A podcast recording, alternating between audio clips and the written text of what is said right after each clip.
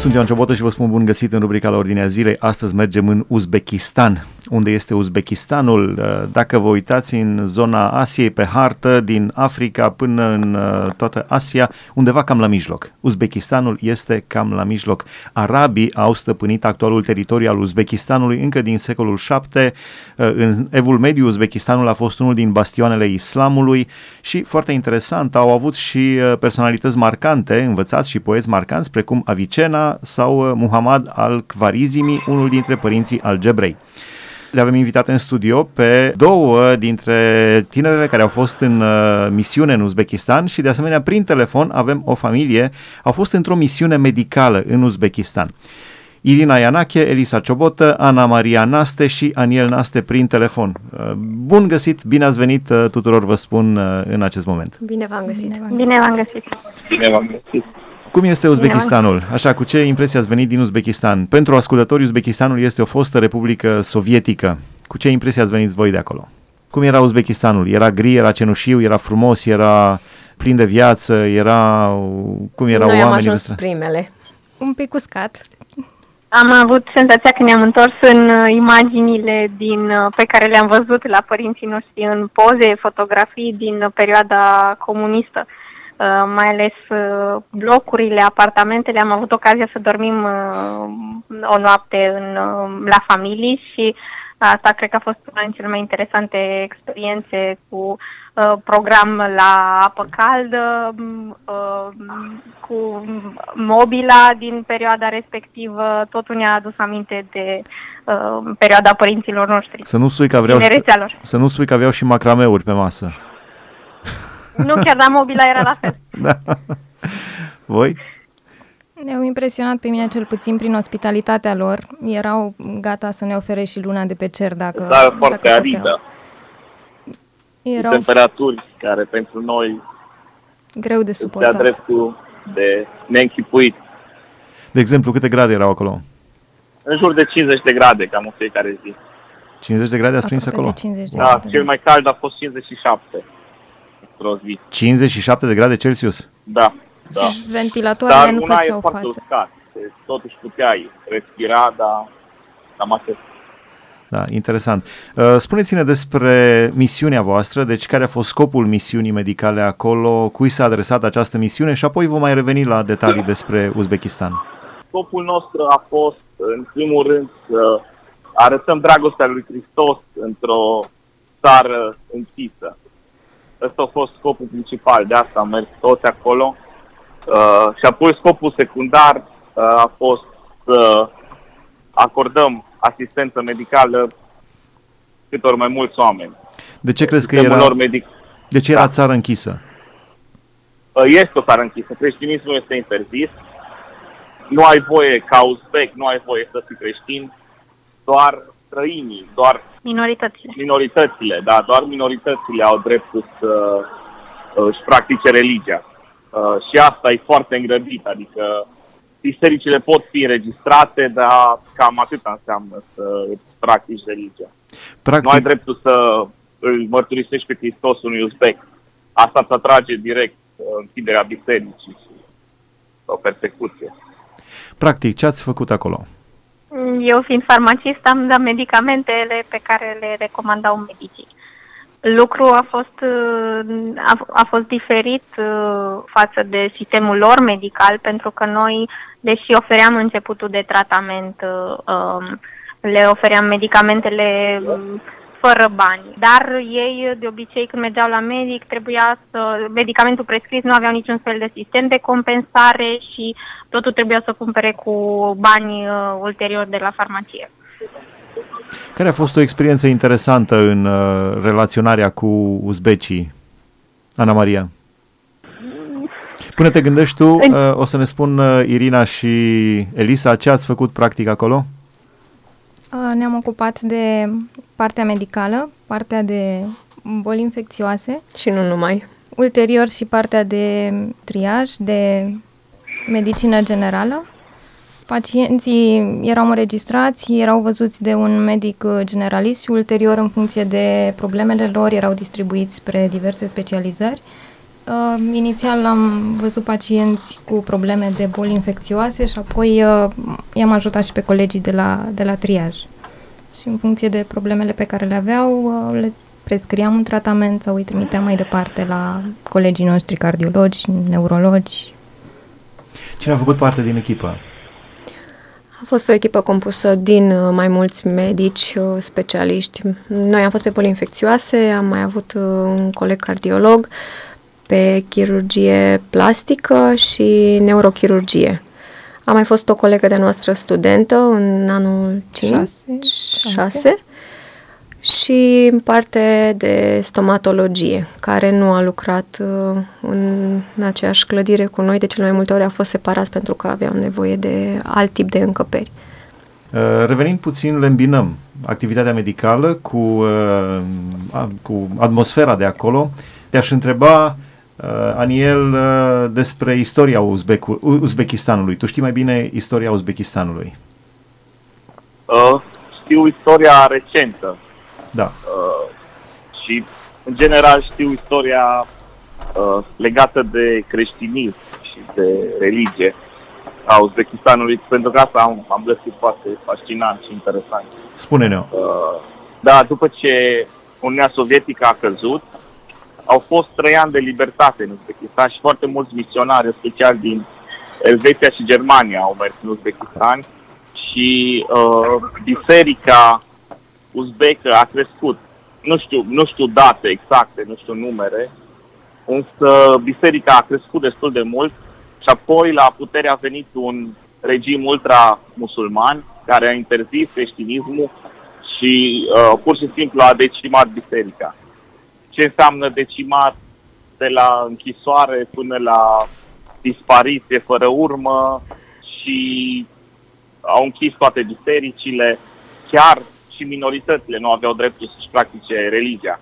De aceea Uzbekistanul a crescut foarte mult pe lista Open Doors a țărilor persecutate și după ce acest președinte a renunțat la putere, a venit noul regim în urmă cu 3-4 ani și regimul ăsta a încercat să scoată statul de pe lista celor mai persecutate state. Nu neapărat prin dispariția persecuției, ci prin ascunderea ei. În loc să-i aresteze și să-i bată pe creștini, acum îi amendează cu amenzi foarte mari, care ei, de fapt, nu și le permit să le plătească. În loc să, dacă te prinde ca uzbec cu o Biblie, în loc să te ducă la închisoare, îți confiscă tot ce ai în casă. Sau moduri de astea subtile de a închide bisericile, de a restricționa accesul oamenilor la Evanghelie.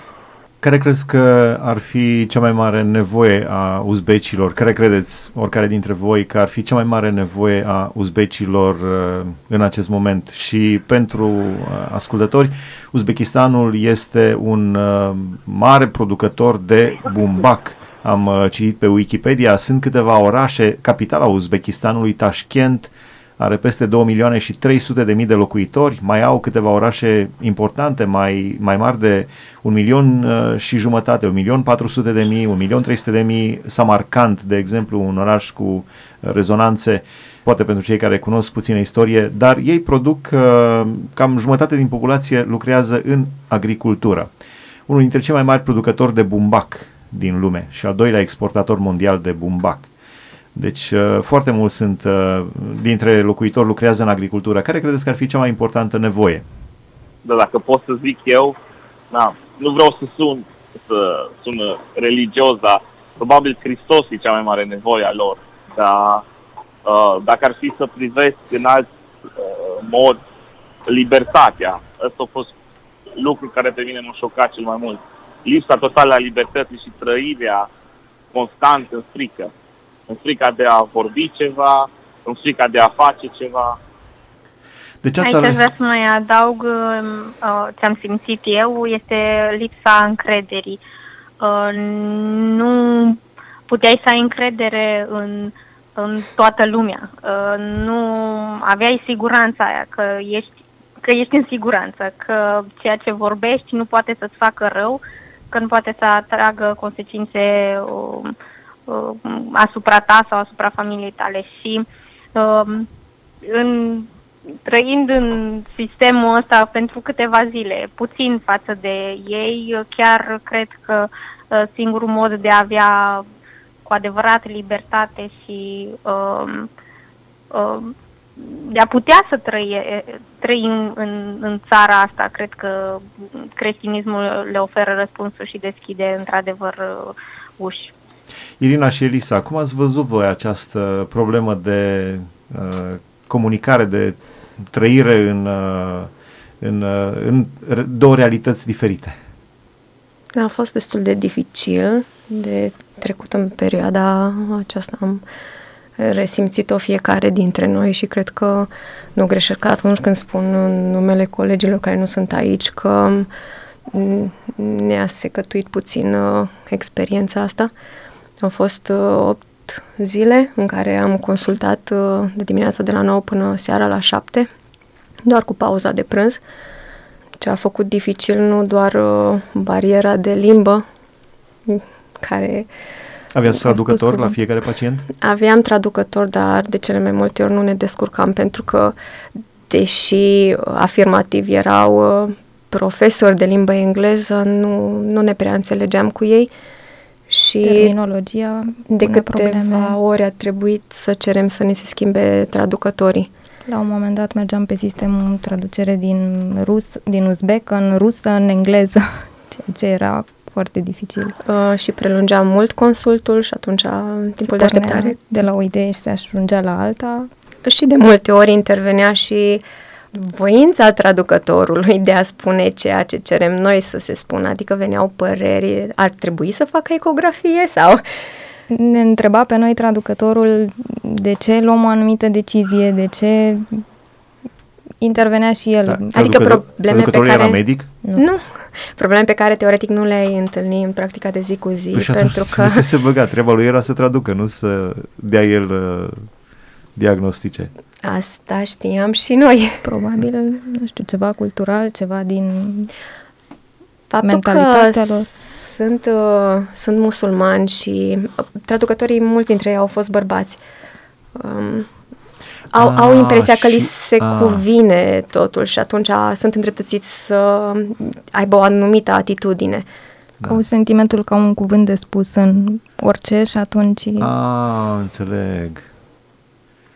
Deci, chiar fiind femei, dar chiar medici, dar fiind femei, trebuia să înțelegeți cine-i șeful acolo. Nu neapărat, nu cred că în asta a constat, nu, ci pur și simplu că exista dreptul lor, de a-și exprima părerea chiar și într-un domeniu care nu-l stăpâneau. Ce interesant. Da. Și spune. Vreau să zic că am avut cazuri de mame care au fugit cu copiii de acasă pentru că soțul nu îi lăsa să vină la consult, apropo de dreptul de libertate și de barierele culturale. Și și-a spus cuvântul și treaba asta a fost o problemă. Am asistat la o scenă în care mama fugise de acasă cu fetița să vină la consult și noi am cerut documentele din consulturile anterioare pe care nu le avea la ea mama, a trebuit să sune acasă și în felul acesta a aflat soțul că a plecat de acasă și soția a început să plângă la telefon, să spună că și copilul e nu doar al ei, e și al lui și a făcut-o pentru copil. A fost o scenă care pentru noi nu era una familiară. Și am înțeles mică parte din cultură, deși ni s-a mai povestit, am cerut să ni se relate. Am întrebat, am cerut explicații. E destul de dificil. Am înțeles că unele soții nu au dreptul nici măcar să iasă la cumpărături. Soții sunt neînsoțite de... Da, așa e în cultura musulmană, dar trebuie să fie un bărbat cu femeia. Dar diferă de la caz la caz. Verișor, da. Depinde cât de implicați sunt ei în problema asta spirituală, cât de mult trăiesc religia și cât o practică. Am avut și paciente care au venit însoțite de soacre și pacientele nu puteau să spună simptomatologia, soacrele erau cele care coordonau întreaga discuție. Soacrele povesteau... Da, ni s-a spus că sunt familii în care soacra decide și cât mănâncă. Și dacă mănâncă. Soția... Da. Deci vă întrebați ce te doare și soacra răspundea, o doare capul. Sau se uita la ea și cerea aprobarea din priviri să dea un anumit răspuns. Cum s-a întâmplat și soț-soție, să vină soția și soțul să fie singurul care vorbește și soția doar să confirme. Deci voi, prin contact vizual, de fapt pacienta era soția și vorbea doar soțul. Da. Greu de înțeles. Da, dar asta este cultura. Dar pentru ei e realitatea. Da. Și vine Domnul Iisus Hristos și spune în fața lui Dumnezeu și femeia și bărbatul au valoare absolut egală. Au roluri diferite. Sunt complementari, dar ca valoare este absolut egală. Normal, într-o asemenea lume să vii să afirmi așa ceva. E mai greu de acceptat. Da, interesant. Aniel, Ana Maria, voi cum ați perceput diferența asta culturală greu de înțeles pentru noi? Să consulți soția și să răspundă bărbatul sau soacra. Da, pentru mine cumva era de așteptat asta, adică sincer nu mă așteptam să fie atât de pregnantă, adică știam rolul femeii dintr-o societate musulmană, dar nu mă așteptam chiar așa, adică... Credeai că-s doar povești? Nu, nu credeam că-s doar povești, dar nu mă așteptam, adică mă așteptam să fie însoțită de soț, dar nu mă așteptam ca soțul să vorbească pentru ea. Asta a fost lucru care m-a șocat. Și apoi și felul lor de a fi ca oameni, adică nu există spațiu personal sau spațiu în care să vorbești cu pacientul pentru doctor. Nu, toată lumea acolo buluc unul peste altul, toată lumea vrea să intre în față, toată lumea se ceartă cu toată lumea. Ca la coadă la lapte. Mai rău. Da, și am simțit eu că nu există respect pentru celălalt. Deci, chiar dacă ei au fost foarte primitori, unii dintre ei, au fost foarte primitori cu noi, n-am văzut să există un respect unul cu celălalt. Asta nu știu dacă e din cultura musulmană sau e doar cultura Asiei Centrale, dar... Asezonată cu cultura sovietică de ani. Da, normal. Cultura sovietică e și asta, se simte. Adică vezi lucruri care le vezi și în Ucraina, Moldova. Astea încă se simt acolo. Deci pur și simplu s-a întâmplat să stați de vorbă cu o persoană și să se bage altcineva peste? În discuție? De multe ori. Era frecvent. Da. Am apelat la ajutorul lui Aniel. Deci Aniel până la urmă ai fost și pe post de bodyguard. Consilier, să-i spunem. Da, uite. Deci pur și simplu stăteați de vorbă cu cineva și a venit altcineva peste. Da. De multe ori vorbeau în limba lor, noi în română și fiecare... Dar asta nu era ceva neobișnuit, adică asta era la ordinea zilei. Neobișnuit era să lasi să vorbești cu cineva. Da. Dar au fost și persoane foarte cu bun simț care au așteptat ore. Exact. Să intre la consult fără să spună nimic. Mai și chiar au fost recunoscători în momentul în care le-a venit rândul să fie... Deci de la 9 dimineața până la 7 seara, cât ați consultat voi să stai câteva ore în perioada asta? Pe căldură. Da. Aer condiționat nimic? Nu. Erau ventilatoare, dar pur și simplu simțeam că aerul fierbinte ne lovește din plin. Nu, și pe colidorul spitalului. Da. Unde era mai umbră. Aș mai vrea să adaug faptul că a contat foarte mult că am fost împreună ca o echipă și ne-am susținut unii pe alții în rugăciune. Singuri am fi fost dărâmați și ne-am fi deprimat mult și ar fi fost altă situație. Dar s-a simțit mult că am fost o echipă și ne-am susținut unii pe alții și chiar vreau să mulțumesc tuturor pentru implicarea pe care au avut-o și ne-a fost un real ajutor să știm că atunci când noi nu mai putem, ceilalți sunt cei care ne încurajează să mergem mai departe și a fost nevoie în foarte multe momente de susținerea celorlalți colegi și de Duhul lui Dumnezeu care a lucrat prin ei, pentru că mi-aduc aminte de un moment la care nu am participat personal, dar mi s-a povestit că cei din organizarea uzbecă, medicii din organizația Meduza, au spus la un moment dat că noi trebuie să facem tot ce spune pacientul. Eram foarte aglomerați, toți vroiau la fiecare... Cum să faceți voi ce spune pacientul? La fiecare specialitate ei vreau consult și... Voiau să fie văzuți de toți medicii din echipă, ceea ce ar fi îngreunat mult volumul de muncă. Chiar dacă nu aveau probleme pentru fiecare medic. Ei considerau că au câte o problemă pentru fiecare medic și trebuie să vorbească cu fiecare medic. Noi, știind că triajul își face bine treaba, am decis ca de la triaj să se direcționeze pacientul către specialitatea de care are nevoie cel mai urgent. Și lucrul acesta nu a plăcut celor din organizația lor și ni s-a spus că noi trebuie să facem ceea ce ne spune pacientul, pentru că noi suntem robii pacienților. Și atunci unul dintre colegii noștri, Ruslan, care este cardiolog, e din Republica Moldova, a fost cel care a spus că noi suntem robii Domnului Iisus, nu ai oamenilor.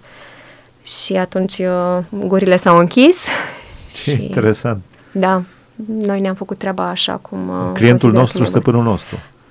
Da, pentru că era concepția, bun, dacă nu facem ceea ce ni se spune, pacientul va telefona în mod direct la președinte și va informa că nu e tratat așa cum și spuneau, trebuie. Voi veți pleca în țara voastră, n-aveți nicio problemă, dar se vor răsfrânge asupra noastră toate aceste noi vom reclamații. Fi persecutații.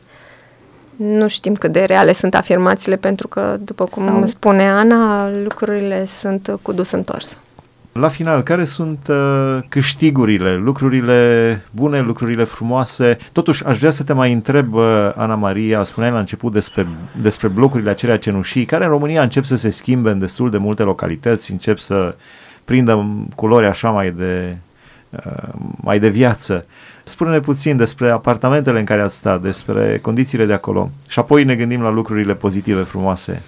V-am spus, am stat o singură noapte, nu era planificat să dormim acolo, dar în apartamentul nostru de la etajul 4 cu toate ferestrele deschise și un ventilator care spunea în el că sufla aer cald spre noi, am...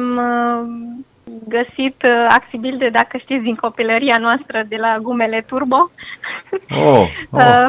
Cu iar la bucătărie încă un lucru interesant era țeava de cea de plastic care le folosim noi de apă, era pusă la gaz și invers și mirosea foarte puternic la gaz, n-am închis deloc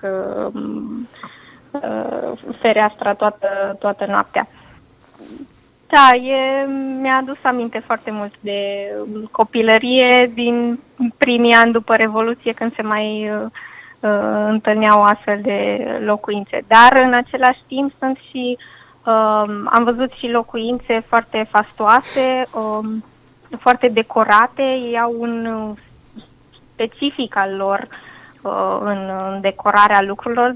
De exemplu, în capitală, metroul este o adevărată operă de artă. Fiecare stație este un muzeu, practic, în marmura care o are și modul în care este amenajat. Nu am văzut, dar știu că și metroul din Moscova, nu l-am văzut, dar știu că și metroul din Moscova este cam în aceeași idee și în general metrourile și în București se încearcă așa, s-a încercat fiecare stație să aibă, dar dacă zici că este deja la nivelul de muzeu, este altceva. Aș vrea să mai adaug, pentru prima dată am fost în Asia, în zona aceea, nu neapărat, dar cred că este o imagine foarte, foarte bună a Asiei. Lipsa apei, cred că asta este un lucru pe care noi poate nu-l apreciem suficient în România, faptul că putem să săpăm o fântână și să avem apă, faptul că avem apă să-și udăm în grădină. Acolo nu există așa ceva, este foarte uscat, temperaturile foarte mari, sezonul ploios doar 2 luni pe an, nefiind nici vegetație și alimentația și diversitatea alimentară e redusă și asta e un lucru care m-a făcut să văd că Europa e un continent extrem de binecuvântat și România și mai mult. Da, interesant, da, este o senzație și eu am avut toată senzația când am fost în altă țară, chiar din vecinătatea României, și când am trecut în România am zis, wow, parcă totuși arată mult mai bine. Da, suntem tentați să criticăm România, dar cred că este o dovadă de înțelepciune să ne numărăm binecuvântările, care le putem număra atunci când vedem alte, prin comparație, alte zone. La final, care ar fi lucrurile pozitive, frumoase, bune în urma misiunii pe care ați desfășurat-o în Uzbekistan? Aș vrea să continui eu. Puterea creștinilor, tăria cu care ei cred ce cred, faptul că nu se lasă învinși de indiferent ce persecuții sau ce, în ce sistem trăiesc, faptul că ei trăiesc credința în continuare în modul ăsta, este, din punctul meu de vedere, un act de eroism. Da, interesant. Aniel, Irina, Elisa? Da, dacă... Pentru mine a fost foarte impresionat feedback-ul care l-am primit, puțin, într-adevăr. Însă una dintre traducătoare, într-o postare pe Facebook, a zis ceva de genul: e impresionant modul în care ei își lasă lumina să strălucească în jur. Modul în care l-am putut arăta pe Hristos, pe care l-am putut vorbi despre Hristos, a fost foarte limitat. Acolo mi s-a zis la început să nu zicem nimica, să nu facem rozeleții. Însă, totuși, prin ceea ce am făcut, prin modul în care am fost, am putut arăta mai mult decât am putut să vorbim și asta s-a văzut. S-a văzut și cred că e important. E important pentru o țară ca asta, în care nu poți să vorbești, e important să arăți ce înseamnă să fii creștin. Irina, Elisa? Eu am înțeles că este lucrarea lui Dumnezeu și El lucrează în moduri și în locuri și prin oameni prin care nu ne așteptăm, chiar și momente în care noi ne simțim zdrobiți și simțim că nu facem nimic, dar El este la lucru chiar și în acele momente și toată gloria și slava e a Lui. Și chiar dacă, din punct de vedere profesional, nu am făcut mare lucru și fiecare am simțit că se putea, în alte condiții, realiza mult mai mult decât am făcut acolo, credem că motivul principal pentru care ne-am dus a fost realizat și asta am simțit-o din atitudinea oamenilor și... Credem că Dumnezeu va lucra în continuare pentru că El ce începe duce la bun sfârșit.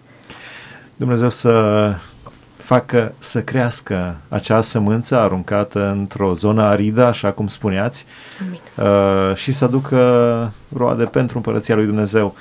Dragi ascultători, au fost împreună cu noi în studio Irina Ianache și Elisa Ciobotă și prin telefon Ana Maria Naste și Aniel Naste. Am discutat despre ce au făcut ei în Uzbekistan, într-o misiune medicală în care s-au dus cu dragostea lui Dumnezeu să se ocupe de oameni, să îi ajute pe oameni în nevoile lor fizice, în primul rând, și sufletești în măsura în care s-a putut. Sunt Ioan Ciobotă, aici se încheie rubrica La Ordinea Zilei. Vă mulțumesc pentru atenție, Dumnezeu și... Nu aș încheia înainte de a vă ruga să vă rugați pentru Uzbekistan chiar acum, pentru că dacă vă gândiți că vă veți ruga cândva, s-ar putea să uitați. Rugați-vă chiar acum pentru Uzbekistan. Dumnezeu să se descopere și să aducă lumina acolo în Uzbekistan. Sunt Ioan Ciobotă, vă mulțumesc pentru atenție, Dumnezeu să vă binecuvânteze.